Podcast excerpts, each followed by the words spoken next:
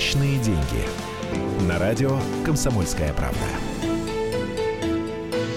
Здравствуйте, это программа «Личные деньги». В студии главный редактор финансового агрегатора «Сравни.ру» Александра Краснова. И мы начинаем. Я напоминаю сразу наши контакты. 8 800 200 ровно 9702 и 8 967 200 ровно 9702. Вы можете звонить, можете писать сообщение в WhatsApp. Даже если оно не пересекается с темой нашего разговора, если у вас есть какая-то личная история, вас обидели, вас обманули, что-то у вас произошло, что-то пошло не так. обидели Вот и обманули. Хотите же- поделиться опытом? Вы работаете в банке, например. В общем, звоните, будьте с нами. Привет, Саша. С чего мы с тобой Привет. сегодня начинаем? Мы хотим сегодня поговорить а, про дольщиков. В- Про то, как правильно покупать э, жилье, если оно находится на стадии строительства. чтобы не стоять потом с плакатами около Государственной Думы, да, Да. и не требовать э, своих э, э, честно вложенных денег. Да, а, на самом деле в следующем году вступает, э, вступают в силу поправки к закону, которые должны а, спасти россиян от э, недостроев. Но есть подозрение, что они не спасут, а цены на жилье вырастут. И поэтому пока у нас есть пара месяцев, а, давайте, кому нужно срочно покупать жилье, а, и закон пока не вступил в силу, и цены не выросли, давайте мы поговорим про то, как это делать правильно, а потом мы обсудим, что поменяется с Нового года. А, у нас на Сравни.ру э, вышел довольно грустный текст про обманутых дольщиков. Мы нашли двух реальных людей, которые рассказали историю, как они попали в недострой. И дали советы, как не, м, в общем, не пойти по их э, стопам. Первый наш герой Давид Галустов в Краснодаре повелся на бренд, так сказать. А, Он а, нашел застройщика в своем городе, который казался очень надежным, потому что эти люди подарили машину олимпийскому чемпиону из Краснодара, я не помню, к Подожди, сожалению. пожалуйста, степень надежности, она только вот этим была подтверждена подаренной машиной? Это был один из факторов, да. Какой а- человек, а? А второй фактор а, реклама висела напротив администрации города, и по городу ходили слухи, что эти люди очень хорошо дружат с администрацией а, Краснодарского края, поэтому очень-очень надежные. Ну, в общем, он купил там квартиру родителям а, на этапе котлована. Мгм. Дом строился, строился, а потом в какой-то момент в 2012 году а, Перестал строиться. перестал строиться, потому что отозвали лицензию на строительство. Оказывается, эта компания супернадежная. Она Мгм. не получила лицензию на строительство, и человек остался без квартиры. А, знакомства с администрацией якобы не помогли. Возможно, их не было. А, олимпийский чемпион с машиной тоже давно далеко уехал вдаль, а, в закат. И, в общем, человек так и не, не получил свою квартиру.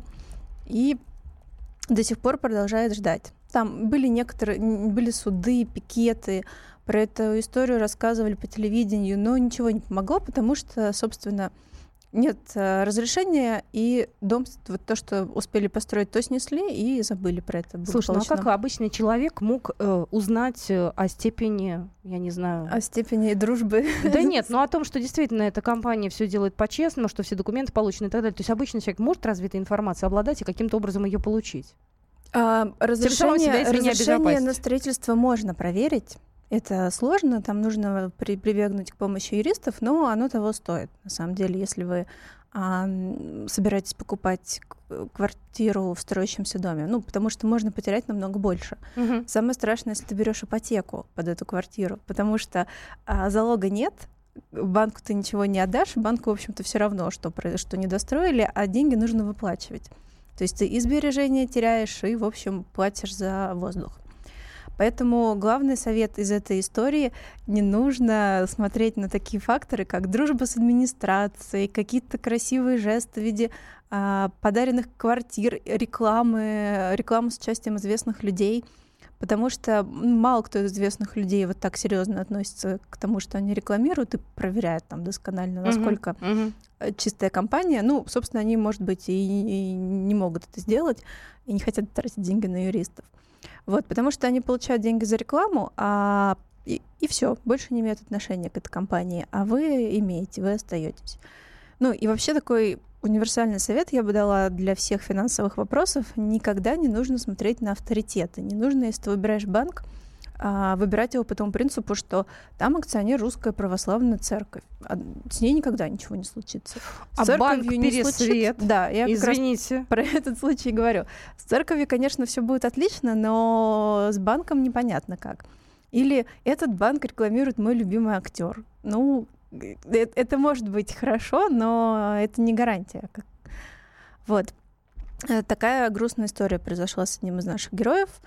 А другая история оказалась еще более грустной на самом деле.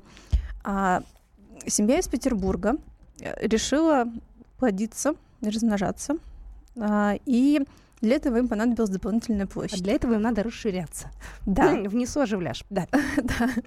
И а, они купили в 2010 году купили двухкомнатную квартиру а, на этапе котлована, опять-таки. При этом так понравился этот дом а, семье, что теща купила тоже там квартиру в этом же самом доме. Это была вторая очередь. Угу. А, ну, все было хорошо, строительство шло бодро, и люди не переживали. Но а, в, спустя пару лет, и, и да, кстати, что важно, они купили квартиру по 214 ФЗ, это специальный закон о долевом строительстве, который должен защищать дольщиков. Но вот как мы сейчас с вами увидим, он, к сожалению, не защитил. Купили они квартиру, а, и в какой-то момент дом опять-таки перестал, перестал строиться. А, оказалось, что эта компания, mm-hmm. у нее было разрешение на строительство, все хорошо, но эта компания а, меняла название. И, как выяснилось, вот в прошлой реинкарнации у нее были проблемы с недостроенным домом, они его не достроили, просто стали строить новый, а, продавать новые квартиры. И выяснилось внезапно, что вот они купили квартиру в 2010 году, а, а первую очередь они купили во второй, а первую должны были сдать еще в 2008. То есть, на самом деле, они покупали квартиру уже в проблемном доме. Угу. Они просто недостаточно... Они об этом знали? Они не провели достаточного анализа, не, не почитали новости, не посмотрели застройщика, не, не узнали, что он менял имя. Ну, как бы, если у вас нет э, таких навыков самостоятельно смотреть, нет доступа к базам данных, то и опять-таки можно обратиться к юристам, к специальным людям которые за небольшие деньги вам все сделают. Сказала с тяжелым вздохом Александр. Я напомню наши контакты. Если у вас были похожие истории, нам вообще интересно, как вы покупали квартиру. Да. Вы проверяли этих людей, которые являются застройщиками. Вы вообще находили какие-то справки. Вы пытались найти специально подготовленного юриста, который узнавал вообще чистоту сделки, проверял все остальное. Расскажите о своем опыте. 8 800 200 ровно 9702. Неважно, в каком городе вы живете, нам интересны любые истории. Да, или вообще, как вы покупали квартиру. Может быть, вы поняли, что это очень сложно покупать э, на этапе строительства и купили на вторичном рынке.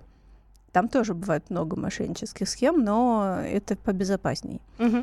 В общем, поделитесь с нами, как, как вы покупали жилье, потому что всем известно, что москвичей квартирный вопрос испортил. Ну, мы не только с москвичами общаемся, со всеми. Да.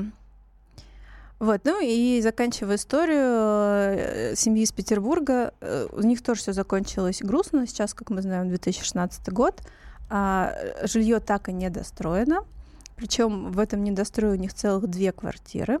А у них и у тещи, и они по-прежнему все живут там в, в одной квартире большой огромной семьей уже с детьми. Угу. Они расплодились, но не расширились. Вот такая грустная история произошла. Скажи мне, пожалуйста, чаще всего люди, когда попадают в такие ситуации, они возвращают свои квартиры либо деньги, или там в большинстве случаев это, к сожалению, для них заканчивается плохо? А, зависит от компании, зависит от договора, который они заключили. Вот в Москве была грустная история еще одна, когда компания, кажется, она называлась Red Development, она предлагала очень модные лофты. Очень mm-hmm. красивые. Я, я видела картинки, прям очень хочется купить. А, они брали старые заводы и переделывали их в красивое жилье. Должны были переделать.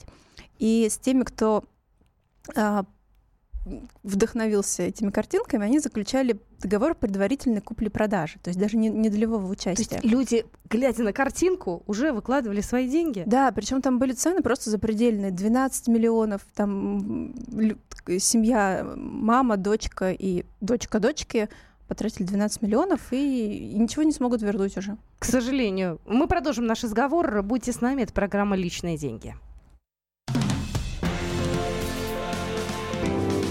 Личные деньги.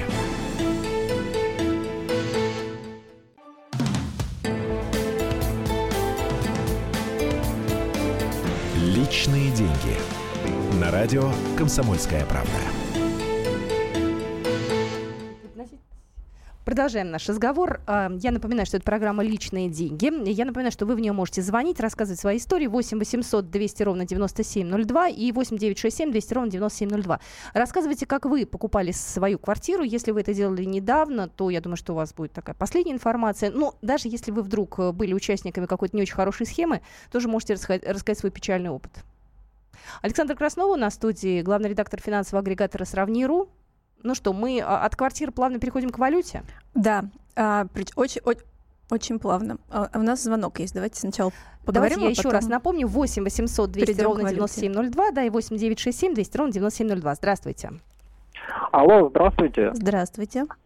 Я хотел задать вопрос. Вот мы семья многодетная, у нас трое детей, у нас есть сертификат. Угу. 450. Материнский, вот. да, капитал? Да, материнский, то есть у него индексацию, то есть не производят, как я слышал, ну неизвестно, то есть будут, не будут, но тем не менее мы хотим купить комнату, то есть комнату и сдавать ее, сдавать ее на будущее. Ну, денег не хватает, честно сказать, то есть и это было бы как бы таким дополнением к бюджету. То есть, да, хороший а, вариант. Ага. Перспективно ли это будет? То есть вот сейчас вот говорят, такая тема муссируется в СМИ, то, что люди будут отказываться от ипотек, и то, что ну, будут просто арендовать жилье, это дешевле, то есть экономится больше денег. Да. Вот. А, Денис, а вы в каком городе живете? Город Пермь. Пермь. Ну, если бы вы жили в Москве, я бы однозначно сказала, что нужно покупать комнату, потому что это столица, здесь всегда нужно жилье, сюда все, все едут. Про то, насколько активно Пермь, я не знаю. Скажи, пожалуйста, я тебя перебью, извини, а разве сейчас э, э рынок э, аренды жилья не упал чуть-чуть в Москве? Нет ли сейчас предложения? Он, он упал, но я как раз вчера смотрела, сколько стоит аренда жилья. Угу. Однокомнатная квартира в Москве стоит от 30 тысяч. Ну, то есть можно за 25 найти где-нибудь очень далеко от центра – где-нибудь у 20 минут до метро идти. Но в целом там, 20 тысяч — это неплохая, неплохая прибавка к твоим доходам. Вот, поэтому а, если вам хватает денег, купите, конечно, лучше комнату в Москве. А, это актив, Но зачем который ему, всегда... если жить в Перми? ну, больше зарабатывать будет. Слушай, ну вот давай, уж по-честному, вот я когда слышу, когда у людей нет денег на то, чтобы купить квартиру, они там берут ипотеку, материнский капитал, вкладывают для того, чтобы купить маленькую-маленькую комнату, тебе не кажется, что это большой-большой риск? Потому что они надеются на то, что они с этого получат деньги со сдачи. А вдруг у них не удастся сдать комнату эту? А вдруг Им придется эти... А, платить коммуналку Подожди, и так далее. Ты сможешь всегда сдать комнату, а, если это большой крупный город. Если это какой-нибудь маленький городочек с населением 10 тысяч, да, у тебя могут быть проблемы. А в крупных городах жилье нужно всегда, потому что Действительно, как ты сама справедливо заметила, купить квартиру, даже комнату, очень сложно. Ну и многие люди действительно отказываются от ипотеки в пользу аренды. 8 800 200 ровно 9702. Юрий, здравствуйте. Здравствуйте. здравствуйте. А, меня зовут Юрий, я звоню из города Краснодар. И у меня такой вопрос. Вот э, Сбербанк России, который, ну, я вырос в России, не считал, что Сбербанк это олицетворение России. Вот у меня со Сбербанком России два месяца идет переписка, и я слышу только пустые обещания со стороны Сбербанка, абсолютно ни разу не исполненные. Вот. И Сбербанк постоянно мне отказывает в просьбе дать контакты вышестоящих контролирующих организаций. Вот это правомерно или нет со стороны Сбербанка? Не могли сказать? Если вы просите контакт Германа Грефа, то да, это правомерно, что Сбербанк отказывает. Хотя вот на прошлой неделе Герман Греф сказал, что он всем премиальным клиентам, у которых от 10 миллионов рублей, кажется, в Сбербанке, он выдал э, свой, свою почту. Если будут проблемы, то ему можно Личную? Писать. Ну, ли, ну, личную рабочую, да. Личную рабочую. Ага. А, вот, по поводу вашего вопроса, вы можете рассказать, в чем проблема, что вы со Сбербанком не поделили? Я, может быть, вам скажу, куда обратиться. И тишина была нам ответом. Нет нашего слушателя уже. Так, если есть возможность, перезвоните, пожалуйста. 8 800 200 ровно 9702. Да, такая это- интрига осталась, что же там такое происходит со Сбербанком. Но, но в целом, давайте я скажу, если вы не дозвонитесь, если у вас возникли проблемы, вы не можете решить их с банком, есть э, два, ну, на самом деле даже больше, э, но два таких железных э, места, куда можно написать. Это Центральный банк, у него на сайте есть интернет-приемная, и там прямо в автоматическом виде можно написать свою жалобу, объяснить, что не так. А еще один вариант — это Роспотребнадзор. Ну, мне это ведомство нравится чуть меньше, честно скажу. А, Они менее активные, но тем не менее им тоже можно написать. Вот. Плюс э, не, не нужно забывать про эффект э, медиаскандала и вообще скандала. Существует много разных сайтов, на которых вы можете описать свою историю, э, написать отзыв. В том числе у нас на сайте на сравни.ру. У нас есть прям специальный раздел отзывы. Заходите туда, пишите. Туда, там а, бывают специалисты Сбербанка, которые это просматривают и могут ответить там. Ну, то есть ва- ваша история уже выйдет э, в публичное пространство, им сложнее будет вас игнорировать. Я предлагаю Ивана услышать, у него тоже есть история. Иван, здравствуйте. Алло, здравствуйте. Здравствуйте. Э, Здравствуйте, Иван. Ростов, Ростов-на-Дону, Иван. Вот, хочу рассказать историю, как вот купили квартиру Ростове-на-Дону. Элитный район, престижный, э, ЖК европейский называется. Мгм. Все Вот, хорошо э, прошло? Э, Не совсем. В общем, мы многодетная семья. Вот, э, в АЖП жилищных э, программ агентства э, по- получили от государства как бы ну, помощь миллион рублей э, в этой сумме. Были Мгм. свои деньги, взяли еще ипотеку, вот, купили квартиру. Нас э, от этого агентства ну, прям рекомендовали именно застройщиков. Там вот, пожалуйста, выбирайте, они хорошо строят, ВТБ дает еще ипотеку. И говоря, ни денег, ни квартиры, ничего нету. А что случилось? Не достроили? Так и не достроили. Мгм. А, вы какие какая, действия и предпринимали? какая причина недостроя? А сейчас судимся, митинги, там, ну, всякое такое. А почему не достроили? Отозвали разрешение или просто компания обанкротилась? Да, компания нет денег, и эта тема продолжается уже. Уже год как не можем добиться своей квартиры. Ну, кстати, еще можно посоветовать а, людям, которые попали в эту ситуацию, в этом ЖК, объединиться и Объединились. объединились и попробовать найти застройщика, который достроит этот дом. В Москве были истории, когда люди из недостроенных домов объединялись, устраивали митинги, опять-таки. Ну, в каких-то случаях а, власти шли навстречу и назначали компанию, которая достроит. Ну, обычно это работает так. Компания получает много хороших разрешений на строительство, им- ей говорят власти, что вот, слушай, возьми на себя социальную ответственность, дострой еще этот дом.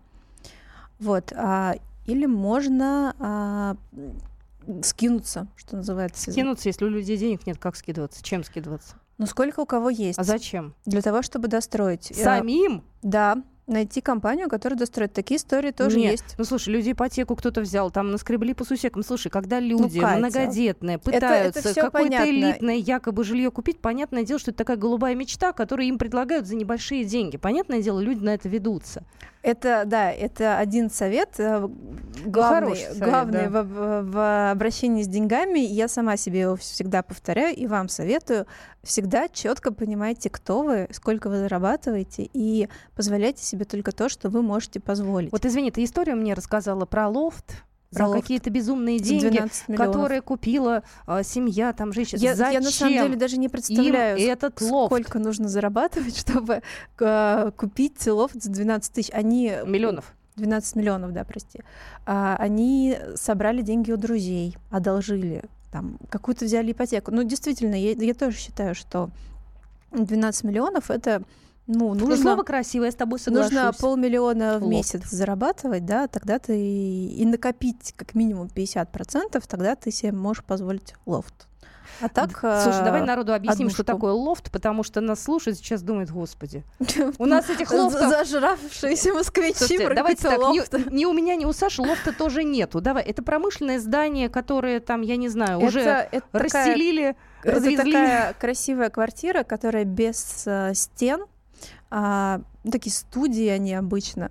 в общем, модное, модное жилье, такое креативное пространство, можно много разных слов модных подбирать. Как ну, правило, его э, строят на основе каких-то бывших промышленных зданий. Я случайно сейчас это сказала. Стоял да. большой завод, я не знаю, где-нибудь, какой-нибудь там, я да. не знаю, там конфетный, я не знаю, мукомольный, какой хотите. Потом его из центра Москвы решили вывести, оборудование Главное, забрали, здание нефть, осталось. перерабатывающий. Ну, это тоже, кстати, экзотика. Можно, я думаю, продать. Кстати, самое деньги. смешное, что рядом с этим лофтом, я ездила смотреть, находится кладбище. Прекрасно. Такое, такое модное жилье рядом с кладбищем. Но это для кого-то, может быть, э, является таким аргументом, но для того, чтобы Плюс. купить эту квартиру. В любом Удобно. случае. Да. Далеко переезжать не надо, когда придет время. Слушай, бесплатный сыр бывает да, да, пожалуйста, всегда, всегда помните, что ну, лучше чуть-чуть себе отказать, но не оказаться в дурацкой ситуации, чем э, вообразить себя принцессой, которая живет в лофте, и остаться на бабах. Номер нашего эфирного телефона 8 800 200 ровно 9702. Тут э, опять э, с курсом доллара есть некие подвижки, хотя сегодня он чуть-чуть подрос. Вот. Но это такие, в общем, колебания достаточно серьезные. В любом случае, сейчас он значительно ниже, чем был даже в январе этого года. И вот мы поговорим с вами о том, э, нужен ли нам сейчас с вами доллар, да, и если да, то зачем, и есть ли смысл его покупать. Личные деньги.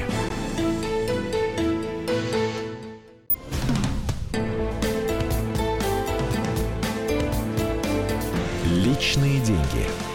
На радио «Комсомольская правда». Мы продолжаем нашу программу. Это программа «Личные деньги». А, Светла... Э, Светлана, боже мой, я почему Светлана назвала? Не знаю. Я буду звать тебя Анастасией тогда. Давай.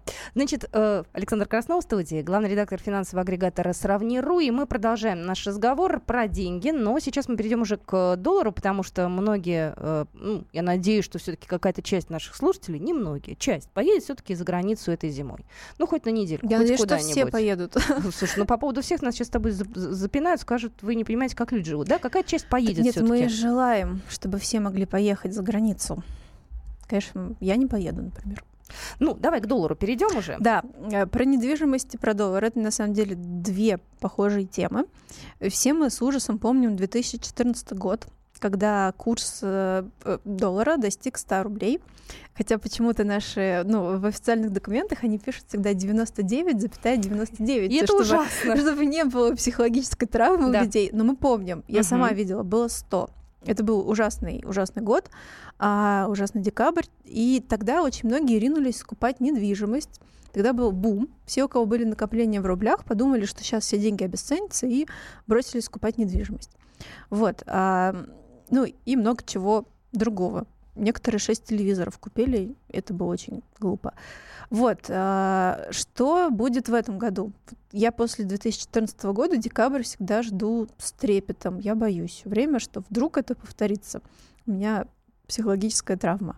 А, поэтому я решил спросить аналитика одного большого банка, повторится или нет. И он нам на сравнение написал колонку. Он сказал, посмотри на нефть, Саша. Э, Посмотри, ну боже ж ты мой. На самом деле рубль немножко отвязался от нефти. Как это? Вот никто не понимает, что произошло. Так, подожди, если он и раньше не был завязан, тогда почему? Нет, раньше он был очень завязан. Раньше ага. куда нефть, туда и рубль. Это сладкая парочка. А знаете? сейчас? Даже мультики были э, в интернете, как э, парочка из Титаника, как нефть и рубль, и потом налетели оба на айсберг. Вот. А, в общем, на самом деле последние несколько месяцев рубль неожиданно стабилен. Вот я прям как русский человек думаю, что-то должно произойти, не может быть все так хорошо. И действительно что-то может произойти в декабре. А, существует четыре причины, почему курс доллара вырастет. Во-первых, нефть все-таки может упасть. Сейчас она довольно дорогая, 50-52 доллара за баррель. Uh-huh. Но э, всяческие события на рынке нефти, ну, про которые, я думаю, нам не стоит говорить, но они касаются ОПЕК, соглашения ОПЕК, там, ситуация с Ираном и Ираком, вот это вот все, оно говорит о том, что э, цена нефти может упасть, и это как-то повлияет на рубль. Но, к сожалению, это не, не единственная негативная причина.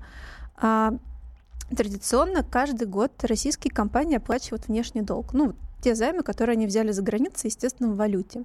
И им, нужно, им нужна валюта. Где они ее покупают? у себя на родине, а, и спрос на валюту в декабре он обычно растет, а когда спрос растет, то и сам продукт, ну то есть валюта растет. Мгм.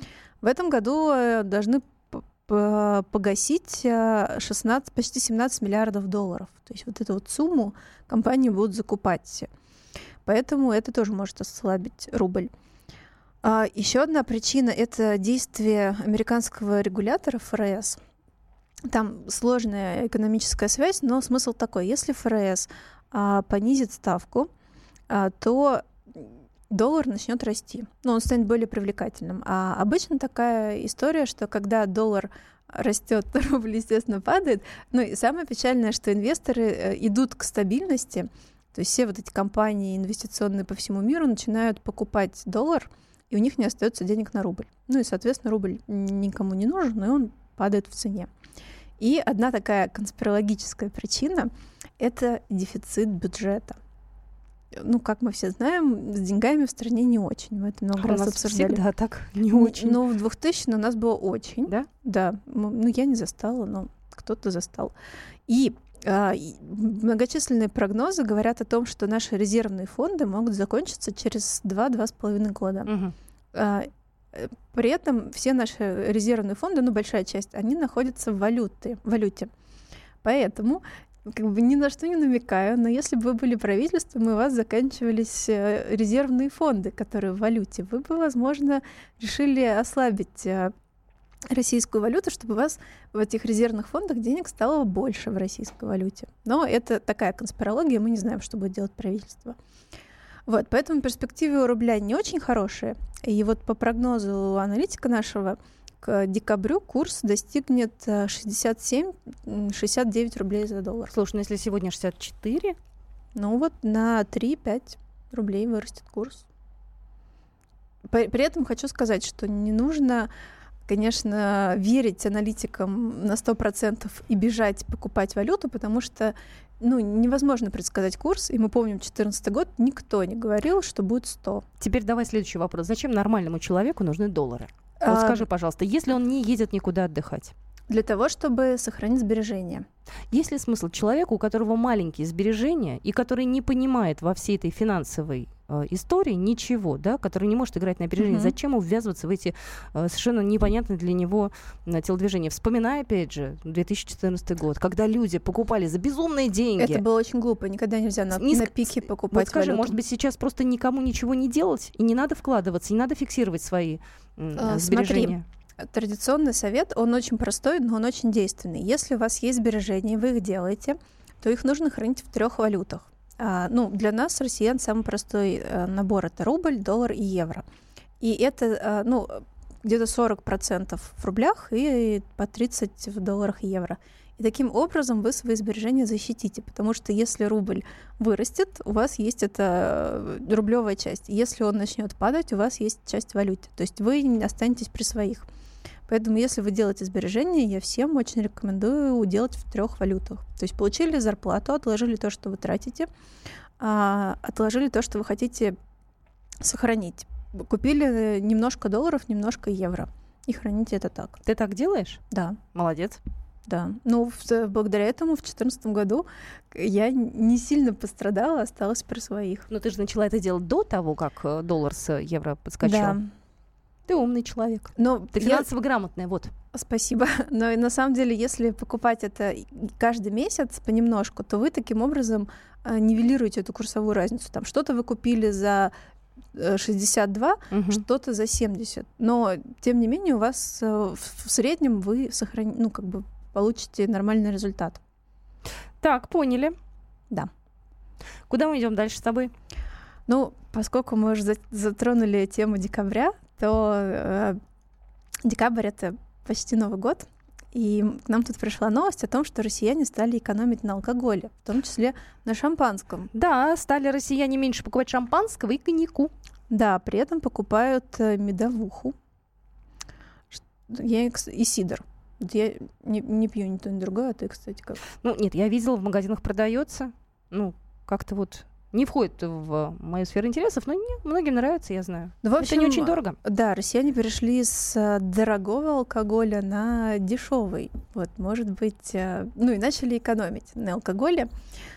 Если вы тоже начали экономить на алкоголе, позвоните нам, расскажите. Может быть, вы совсем его перестали покупать.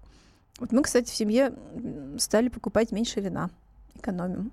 Ну, Говорят, что алкогольный рыли- э, рынок, он э, в любом случае продолжает падение. Мне интересно, к концу года как ситуация выровняется или нет? Потому что люди иногда, как-то, знаете, так э, придерживают сбережения и свои аппетиты А до... в а декабре Новый на год и январь, да, вы шампанского, да, Конечно, ну вы же на понимаете. бонус. Да-да-да, мне интересно, это как-то связано или нет? Потому что вот те цифры, которые ты сейчас говоришь, да, что мы стали меньше пить пива там и так далее, и шампанского, и вина, это все цифры бренди, кстати. Бренди. Да, это Росстат подвел такие вот э, промежуточные итоги. Вот, э, ну, а про крепкий алкоголь мы, наверное, говорить не будем, там много нелегального, и тут мы с тобой закопаемся просто. Ну, контрафакта много, да. А в чем был вопрос? У меня ни в чем, я просто пытаюсь понять, к Новому году у нас э, поднимутся продажи или нет. Это как-то Ну, связано? Да, традиционно поднимутся. Кстати, еще интересная тема, что обычно к Новому году растет выдача кредитов, потому что все покупают подарки в кредиты, если не хватает своих денег. Вот, ну и вообще растут э, продажи всего, потому что э, праздники, есть даже такая, э, такое, такая мысль, что праздники придумали маркетологи для того, чтобы поднимать э, продажи.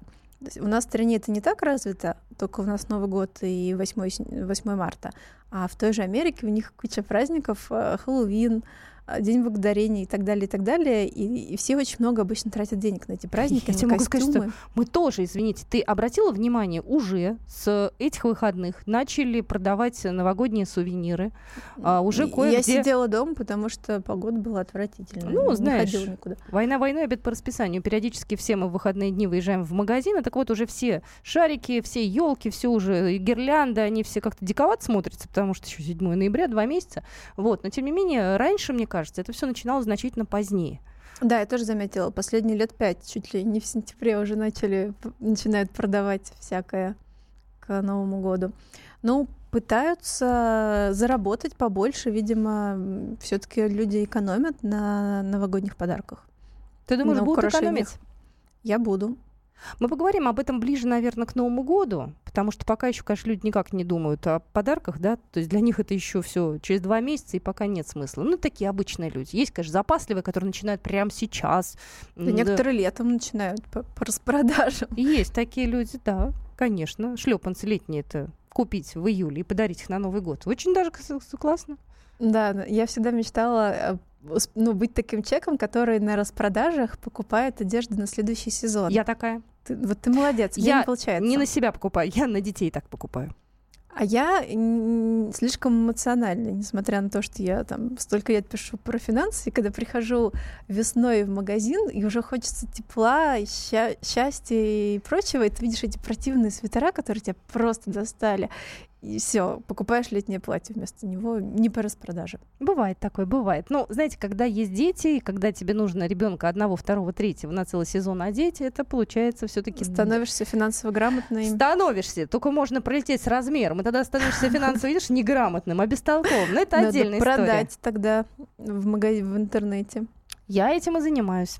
Слушай, я, наверное, очень финансово грамотная. Мы и эту тему тоже обсудим. Если у вас есть какие-то предложения по тем новостям, по тем темам, которые у нас в эфире попадаются, вы можете нам прислать сообщение, например, в WhatsApp 8967 200 ровно 9702. И также к нам позвонить э, по номеру эфирного телефона 8 800 200 ровно 9702. Еще раз напоминаю, что программа «Личные деньги», она абсолютно практическая, она э, про жизнь, она про нас с вами. Сегодня в студии была Александра Краснова, главный редактор финансового агрегатора «Сравни.ру». Я с тобой прощаюсь. До следующего понедельника. Всем пока. Личные деньги.